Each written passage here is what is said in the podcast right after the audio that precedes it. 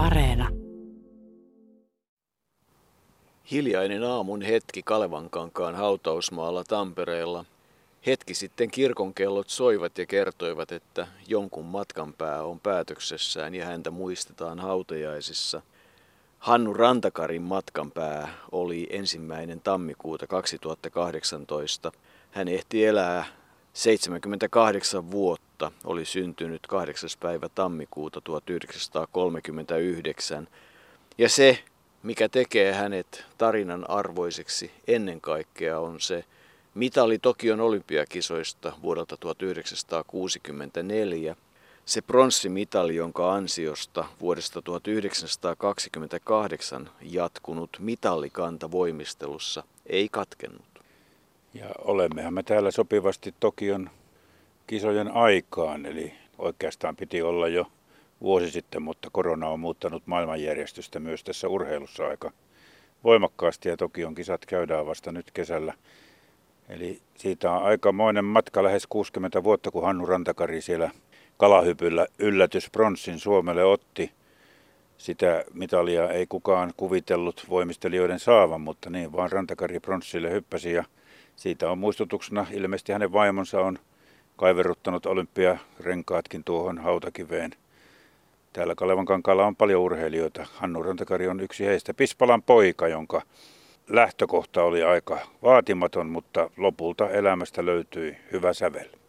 Niin kuin sanotaan, syntyi musa kädessä, näin Tampereella tuo ilmoitetaan. Hänen vanhempansa Eila Ester ja Tauno Malakias Mäkinen. Hannu Rantakari oli siis alun perin Mäkinen, mutta Tauno kuoli keuhkovammaan sodan seurauksena. Se oli tullut vuonna 1946 ja niinpä sitten Eila Esteri avioitui Aarne Rantakarin kanssa, jolta sitten Hannu sai myös nimen isäpuoleltaan. Perheeseen tuli sitten vielä myöhemmin Harri 47 ja Katja 48. Hannu oli siis syntynyt 8. tammikuuta 1939 ja ei hän ihan alun perin voimistelija ollut, toki pikkupojasta alkaen, mutta ennen kaikkea varmasti 172 senttistä ja 66 kiloista sitten aikuisena ollutta Hannu Rantakaria kiinnosti hiihto, mutta elettiin sodan jälkeistä aikaa ja sukset menivät helposti poikki, uusia ei saanut, metallilla niitä korjattiin ja niin voi päätellä, että ei korjattu suksi ehkä luista ihan siihen malliin, että sillä kilpailuissa pärjättiin. Hannu ehti voittaa jotain koulujenkin kilpailuja. Ehti voittaa ja kyllähän hiihtoa harrasti sitten elämässään muutenkin. Oli useita kertoja pirkahihdossa vanhempana eläkkeellä olevana ja, ja jo urheiluuransa jälkeen, mutta ehkä sitten sattuman kautta tuo voimistelu tuli. Siellä oli isommat kaverit, olivat kerran lähdössä jonnekin ja he sanoivat lähtevänsä salille ja Hannu ei oikein tiennyt mikä se semmoinen sali on mihin mennään ja lähti sitten mukaan. Lieneekö se ollut tuo Frenkelin paini, nyrkkeily, voimistelu ja painonnostosali, josta harrastus sitten alkoi. Ensin oli Tampereen kilpaveljet, tuo seura, mutta jossain vaiheessa sieltä salilta sitten ne kaverit olivat hävinneet ja Hannu oli jäänyt sinne yksin ja oli istuskellut siellä jossain matolla yksinään, kun oli tultu kysymään, että mitä täällä teet, niin sanoit, kun kaverit on jonnekin hävinneet, niin he olivat vaihtaneet jo KVn riveihin ja KVsta myöhemmin tuli Tampereen Sisu-niminen voimisteluseura tai KVsta ero siinä voimistelu Tampereen sisuksi ja siitä sitten pikkuhiljaa Rantakari valitsi tuo voimistelu itselleen. Johan oli joskus jossain lähteessä todettiin, että, että koulussa kun kuperkeikkoja tehtiin, niin se tuntui aika hyvältä ja, ja näin Hannu Rantakarista tuli voimistelija, joka vuonna 1963 oli jo Suomen parhaita. Ja TUL-mestari jo 13-vuotiaana, Pohjoismaiden nuorten mestari 58 ja Suomen mestari 59. Tampereen sisuun todella KVn voimistelijat halusivat pysyä työväen urheiluliitossa. Ensimmäinen puheenjohtaja oli Kalevi Ruusunen ja Tampereen sisu perustettiin siis 1960. Sillä oli tietysti omia dramaattisia seurauksiaan, koska TULn voimistelijoita ei Rooman olympiakisoihin valittu. Hannu Rantakari toki sinne sitten pääsi, mutta se matka oli hiukan erilainen. Kyllä Hannu Rantakarilla, hän oli MM-kisoissa 62, kahdeksas rekillä ja nojapuilla, silloin oltiin Prahassa. moniottelun Suomen mestari 63 ja voitti kaiken kaikkiaan kuusi telinen mestaruutta 63, 67. Oli TULn paras urheilija ja Tampereen paras urheilija 61 ja TULn paras 64 ja semmoinenkin kuin voimistelun maailman ranking vuonna 1964 hän oli 14, 65, 20. Ura jatkui aina vuoteen 69 saakka. Silloin niveltulehduksen vuoksi kivut olivat aikamoiset. Se alkoi hoitamattomasta flunssasta. Mutta siihen vuosien 58 ja 68 väliin mahtuu aika paljon ja kyllä varmaan yksi semmoinen mielenkiintoinen kokemus kaiken kaikkiaan oli matka Roomaan 60. Kleinbussilla mentiin ja välillä taidettiin kaatopaikallakin yöpyä.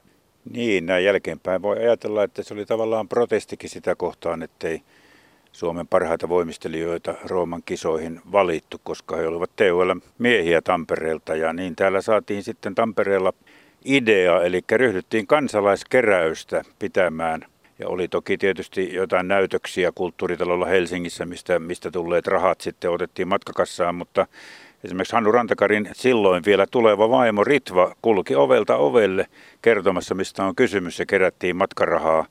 Ja niin sitten loppujen lopuksi lähdettiin. Osa meni lentämällä ilmeisesti nuoremmasta päästä, mutta yhdeksän henkeä lähti Kleinbussilla ja siinä oli mukana muun muassa neljä Mauno Nieminen vaimoineen, Hannu Rantakari vaimoineen, Martti Mansikka vaimoineen ja Kalevi Suoniemi vaimoineen ja lisäksi vielä Reino Heino tässä yhdeksän hengen joukkueessa, jotka minä ainakin tulkitsisin, että vähän siinä oli tuommoista protestihenkeä sitä valintaa kohtaan.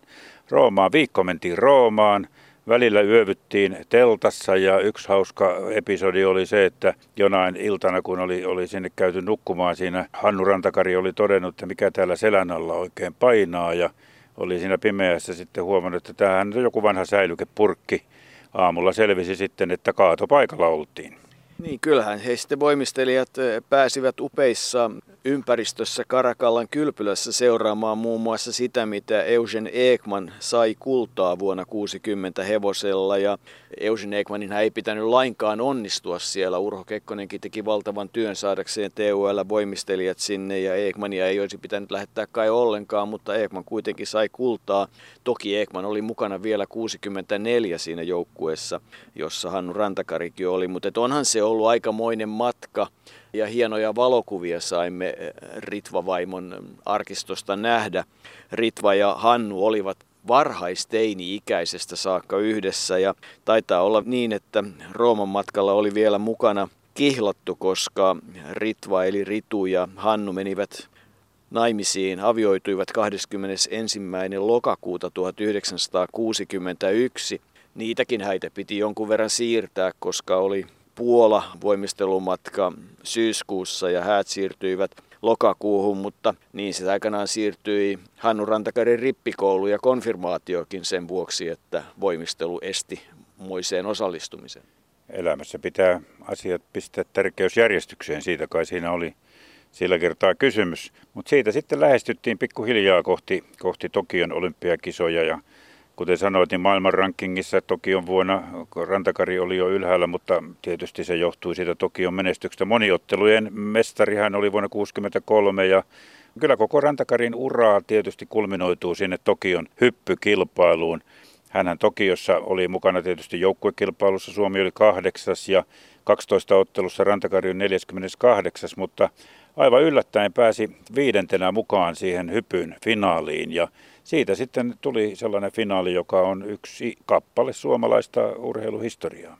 Ehdottomasti. Siellä Tokiossa muuten joukkueessa olivat sitten tuleva Meksikon mitalisti Olli Laiho, siellä olivat 60 Roman mitalisti Eugen Ekman, Raimo Heinonen, Hannu Rantakari, Otto Kestola ja Kauko Heikkinen ja niin kuin sanoit joukkue oli kahdeksas, mutta että sehän on ollut aikamoinen finaali. En sitten tiedä, katsellaanko ja kuunnellaanko sitä sinivalkoisten silmälasien läpi, mutta ainahan tuntui olevan voimistelussa vuosikymmenten ajan jonkinlaista ristiriitaa sen suomalaisen tyylin ja sveitsiläisen tyylin välillä. Ja kyllähän Arthur Kander, Jurin jäsen sveitsiläinen, oli yksi sellainen, joka sai Hannu Rantakarin hyppyjen pisteitä laskettua niin, että se hopeamitali ehkä vaihtui pronssimitaliin. Tämä on tietysti ainakin suomalainen näkökulma.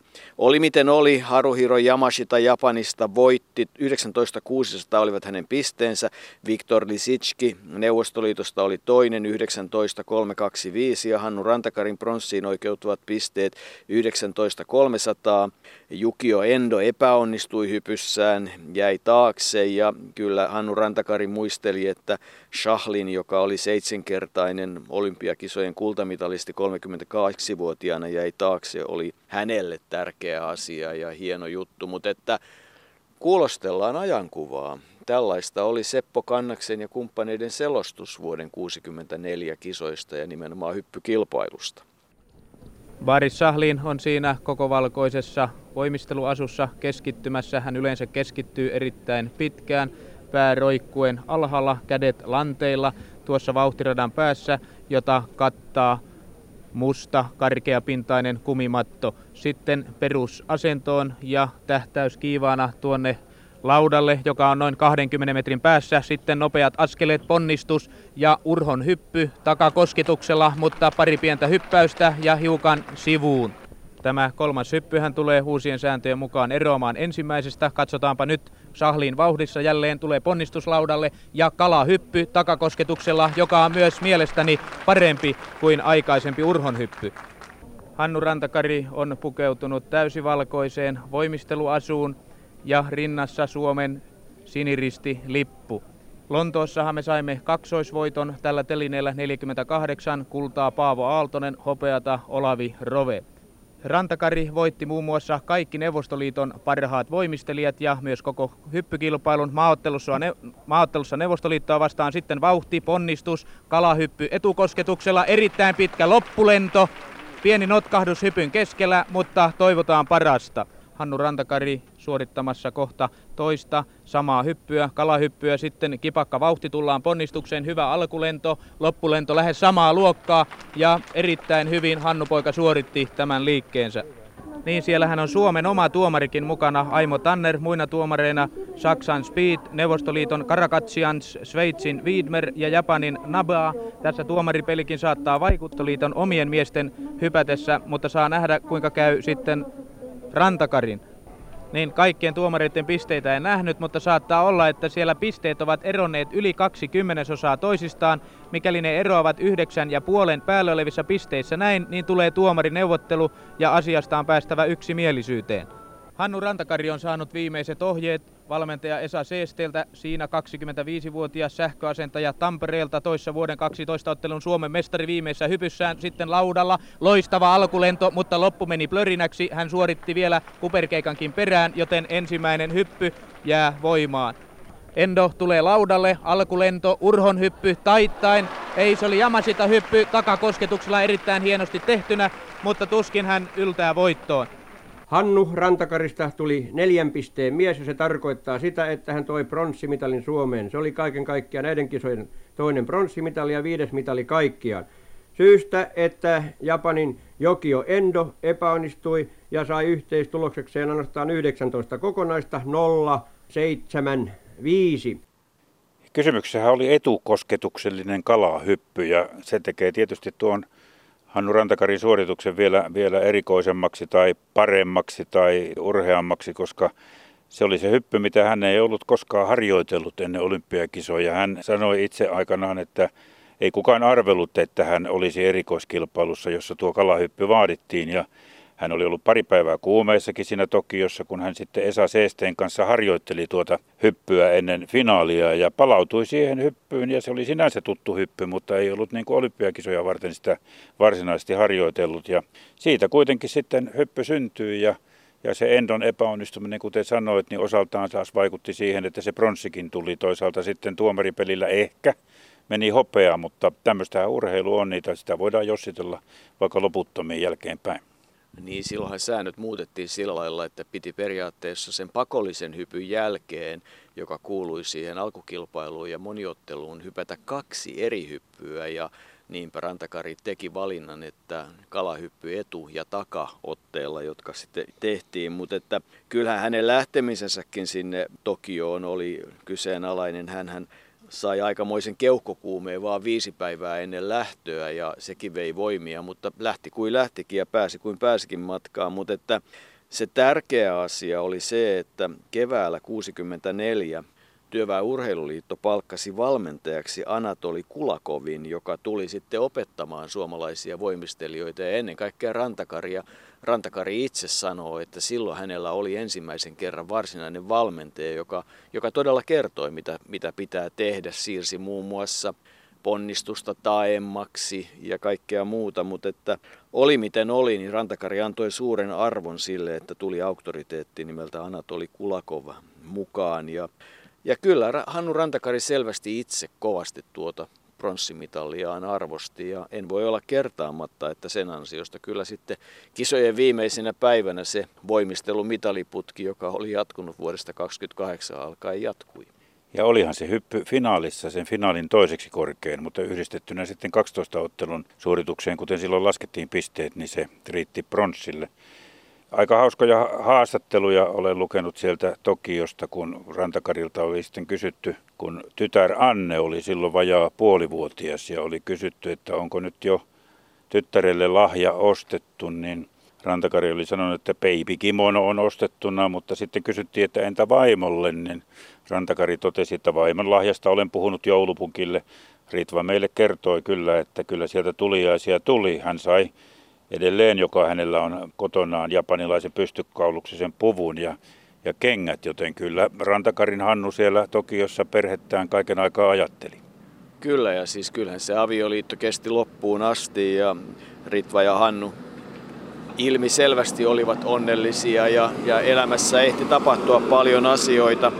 Hannu Rantakarihan teki varsinaisen työuransa Tampereen sähkölaitoksella – läi eläkkeelle 58-vuotiaana, sai silloin niin sanotusti kultaisen kädenpuristuksen, oli päättänyt, että lähtee heti kun voi lähteä. Ehti olla laitoksella 35 vuotta ja kehui jatkuvasti kaikissa haastatteluissa Tampereen sähkölaitosta työnantajana siinä mielessä, että esimerkiksi se maksoi palkan kilpailumatkoilta. Jos ajatellaan kuinka pitkiä Tokion ja Meksikon matkatkin olivat, niin, niin se oli erinomainen työpaikka ja olihan siellä voimistelijoita kerrotaan, että, että siellä oli niin paljon voimistelijoita, että olisi voinut vaikka maaottelu järjestää ja jossain vaiheessa kai oli suunnitelma, että kun Torinossa oli, oliko sitten palomiehiä niin paljon, jotka olivat huippuvoimistelijoita, niin heitä vastaan olisi voinut järjestää ottelu, mutta ei sitä koskaan järjestetty. Mutta eihän se työura sieltä sähkölaitokselta alkanut. Hän kävi puupuolen ammattikoulun ja ensimmäinen työ oli, oli kun hän oli Tampereen kauppahallissa lähettinä. Siellä se alkoi ja sitten oli rakennusta ja monenlaista virkaa ennen sitä sähkölaitoshommaa. Siellä sähkölaitoksella, vaikka hän kaiken aikaa todisti sitä, että miten hyvin hän siellä viihtyy, niin kyllä hän kerran sieltä yritti pois. Eli 60-luvun puolivälin jälkeen 66-67 hän kävi Pajulahden pitkän kurssin liikunnanohjaajaksi ja haki sitten Tampereen kaupungin liikunnanohjaajan paikkaa, joka oli siinä vaiheessa tulossa. Siitä oli tieto tullut, että tämmöinen on, on saavutettavissa, mutta sitten hakuvaiheessa selvisi, että se liikunnanohjaajan paikka oli jo ennakolta sovittu, joten se meni sivusuun ja jossain vaiheessa sähkölaitoksellakin sitten ihmeteltiin, että, että tuota, miksi hän sitä teki, koska eihän siitä ole sähkölaitokselle mitään hyötyä, mutta kyllä hänet sinne sitten takaisin otettiin. Niin, tai itse asiassa hän kai haki stipendia ja, ja perustelu oli, että ei ole mitään hyötyä siitä, että hän tämän Pajulahden pitkän kurssin kävisi, mutta sitten kuitenkin kun hän sieltä valmistui ja tuli takaisin sähkölaitokselle, hän oli siis periaatteessa sairas lomallakin silloin, koska oli rikkonut ranteensa, se oli leikattu ja, ja se oli oivallinen hetki käydä siellä se liikuntateknikon kurssi, mutta että Hannu Rantakari, joka oli jääräpää ja mustavalkoinen persona, niin niin kun häntä sitten pyydettiin eikä stipendia annettu, niin hän ilmoitti, että ei kiitos, ei hän halua siellä sähkölaitoksella näitä asioita tehdä.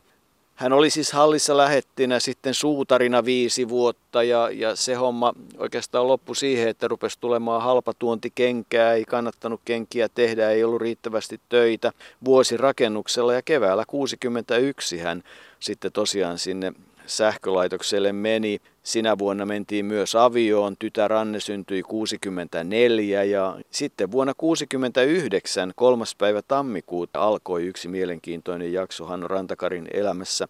Hän nimittäin perusti nostokonepalvelun, eli, eli tällaisia nostureita, joilla sitten saatiin tavaraa nostettua ja kyllä siihen uuteen Mustalahden kadun asuntoonkin kaikki nämä huonekalut sillä tuotiin.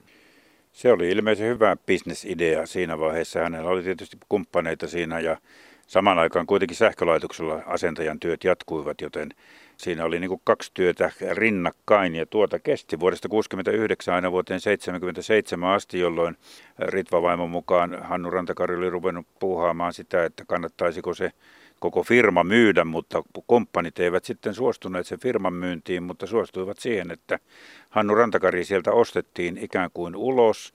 Ja jälkeenpäin tietysti voidaan sanoa, että se oli hyvä liike, koska myöhemmin tuo firman toiminta sitten päättyi kannattamattomana. Mutta Hannu Rantakari sieltä pääsi pois ja niillä rahoilla hän sitten osti Lempäälästä maatilan, joka oli sitten koko loppuelämän hänelle hyvin tärkeä paikka. Hän jopa kasvatti siellä lampaita jossain vaiheessa, joka nykyisin ei ehkä oikein EU-säännösten mukaan olisi ollut niin kovin helppoakaan, kuten vaimo Ritva meille totesi. Ja hän oli kova tekemään, siellä oli metsää, hän oli kova tekemään tukkitöitä, hän teki itse vuosittain 100-150 tukkia ja aivan loppuvuosina vasta joutui turvautumaan, kun alkoi olla tämmöisiä pystyyn kuolleita puita niin paljon, ettei itse pystynyt eikä jaksanut niitä, niin sitten joutui turvautumaan koneapuun se oli varmasti tärkeä paikka ja onhan se edelleenkin tyttären, tytär niin sitä tilaa jatkaa ja se on ollut Hannu Rantakarille varmasti yksi suuri saavutus elämässä.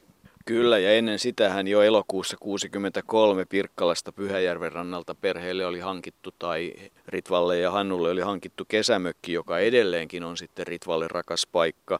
25 hehtaarin tila oli se Lempäälän tila, ja, ja kyllä Hannu siellä kovasti uurasti, ja ja kyllähän myöhempinäkin vuosina valtavasti piti fysiikasta huolta, mutta että yksi semmoinen mielenkiintoinen jakso ja ehkä ikävä jakso hänen voimisteluuransakin kannalta oli se, että vuonna 1954 hän sai ensin keuhkoputken tulehduksen, joka sitten sitä myöhemmin sitten tuli aivokalvon tulehdus tai sairastui aivokalvon tulehdukseen, povattiin jopa kuolemaa ja siinä meni monta vuotta. Voimistelukin oikeastaan jähmettyi aika lailla kolmeksi vuodeksi ja olihan se aika rajua kuultavaa, mitä lääkärit totesivat siitä sairaalajaksosta silloin 50-luvun puolivälissä.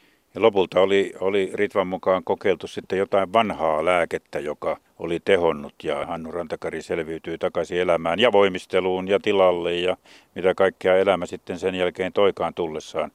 Jos 50-luvun puolivälissä olisi joutunut siitä luopumaan, niin paljon olisi jäänyt kokematta. Eläkkeelle hän jäi jo 58-vuotiaana, oli viimeisiä, joka sai sähkölaitokselta niin sanotun kultaisen kädenpuristuksen. Hän oli päättänyt jo aikaa sitten, kun mahdollisuus tulee eläkkeelle, niin hän sen ottaa ja ryhtyy sitten sitä tilaa hoitamaan. Ja olihan hänellä muitakin harrastuksia. Hän jatkoi sitä hiihtämistä pirkahiidossa, oli pyöräilyä, rullasuksi hiihtoa, avantouinti oli yksi sellainen, jota hän harrasti. Hän oli kovassa kunnossa aina loppuun asti. Sanottiin, että 70-vuotiaana hän vielä pystyy heittämään jättiläiset rekillä ja siitä sitten merimiesvoltilla alas. Niin, tuli se elastiset jumpparyhmä ja kyllähän Ritva kertoi niistä 60 kilometrin rullasuksi hiihtolenkeistä ja ja niin edelleen. Mutta kyllähän silloin urheiluaikana harjoitteli paljon kolmastikin päivässä ja yksi anekdootti taisi olla se, että kun armeija-aikaa Vatiala IT-patterissa kävi, niin renkaat oli puiden välissä ja taisi siinä välillä mennä ehkä vähän semmoinen partiointiaikakin voimistelun puolelle, kun hän teki ristiriipuntaa siellä. Ja toinen anekdootti sieltä oli se, että kun hän olisi halunnut sitten ruokailun aikana iltapäivällä harjoitella ja pyysi siihen lupaa, niin Vääpeli oli ilmoittanut, että se on palvelusta, että käytte syömässä tai ette syötte tai ette, mutta sen jälkeen voitte sitten voimistella. Hän harjoitteli todella paljon ja elimistö oli kovilla. Paljon loukkaantumisia, paljon sairastumisia useimmiten aina silloin, kun se harjoittelu vähän keveni, mutta että kyllä niitä loukkaantumisia oli todella paljon. Niveliä, akillesjänne, sormia ja muuta ja jatkuvasti oli vaikeuksia. Hän tippui välillä rekiltä niin, että moneen kuukauteen ei pystynyt harjoittelemaan ja niin edelleen. Että kyllähän niin kuin elimistönsä laitto todella koville.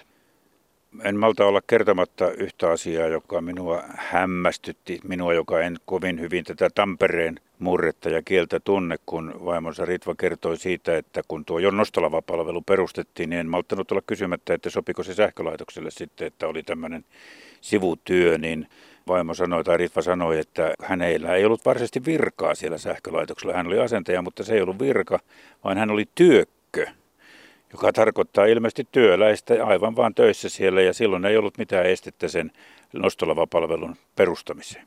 Sinänsä hauska anekdootti on se, että yksi värikäs voimisteluhahmo oli Kalevi, lempinimeltään Nikru Suoniemi. Ja jos oikein nyt muistan, niin Kalevi Suoniemellä oli ihan samanlainen bisnes kuin Hannu Rantakarilla ja hänen kavereillaan, eli tämmöinen nostokonepalvelu ja hyvin menestyksekäs kaiken lisäksi, mutta taisi olla niin, että, että Hannu ehti perustaa omansa muutaman päivän aikaisemmin, ja, mutta että semmoinenkin yhtymäkohta on ollut.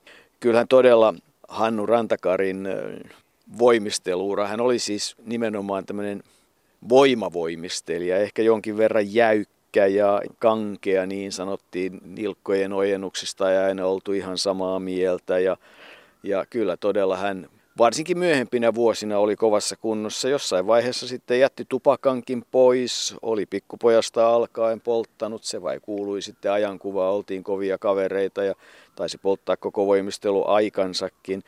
Kyllä hänen elämänsä kaikenlaista mahtui. Ritva mukaan Hannu Rantakari oli, oli tietyllä tavalla mustavalkoinen. Mutta kyllä mun mielestä hänen elämässään huumoriakin oli, ainakin jos katsotaan täältä yhtä haastattelua, jossa häneltä kysyttiin, että kun hän kertoi kuuntelemansa musiikkia ja yleensä, niin kysyttiin, että no mitä sitten kuuntelet, niin hän vastasi ensin, että muijaa on pakko. Ja sen jälkeen sitten tangoja, iskelmiä 40- ja 60-luvulta. Ja Ritva ei ole maan hiljaisempia ihmisiä, joten kyllähän tietysti Hannu on muijaakin joutunut kuuntelemaan, mutta en usko, että se on ollut kovin vastenmielistä hänelle.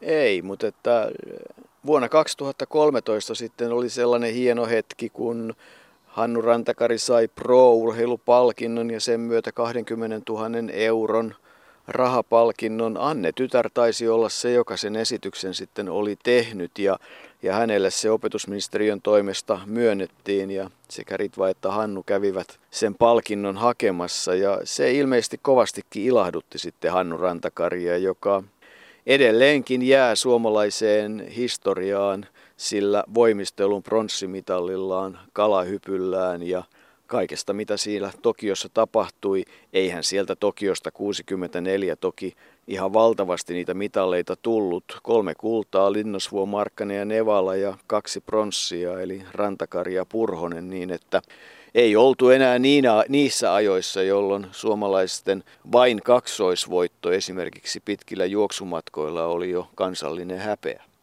Hannu Rantakari tytär Anne sai itse kolme tytärtä ja taitaa siellä olla jo yksi tytär seuraavassakin polvessa, joten kovin naisvaltainen hänen elämänsä tavallaan oli. Elämä, joka sitten päättyi aika yllättäen. Kuolema tuli silloin, kun sitä ei juuri osattu odottaa, eli vaan yhtenä aamuna hän vaan heräsi ja totesi Ritvalle, että olo on vähän outo. Päässä oli jotain outoa ja siitä sitten lähdettiin lääkäriin ja lopulta päädyttiin keskussairaalaan ja siellä jo alkoi sitten muisti heiketä ja ei oikein Hannu Rantakari tiennyt missä, missä oli. Se oli marraskuuta ja siitä sitten sairaalaan kuusi ja puoli viikkoa ja sen jälkeen saattohoitoon. Ja uuden vuoden päivänä hänen elämänsä vuonna 2018 sitten päättyi tuon aivoverenvuodon seurauksena. Massiivinen aivoverenvuoto ja sen jälkeen sitten hautajaiset, kauniit pienet hautajaiset ja hautapaikka täällä Kalevankankaan hautausmaalla. Hannu Rantakari oli hiukan ennen kuolemansa muutamia vuosia todennut, että kyllä hänet saa polttaa olivat käyneet keskustelua tästä asiasta Ritvan kanssa. Asiallista, mukavaa ja kiihkotonta keskustelua. Ja tuossa se nyt on. Hannu Rantakari viimeinen leposi ja vaimon vanhempien kanssa samassa haudassa ja siinä varmasti paikka on myös Ritvalle.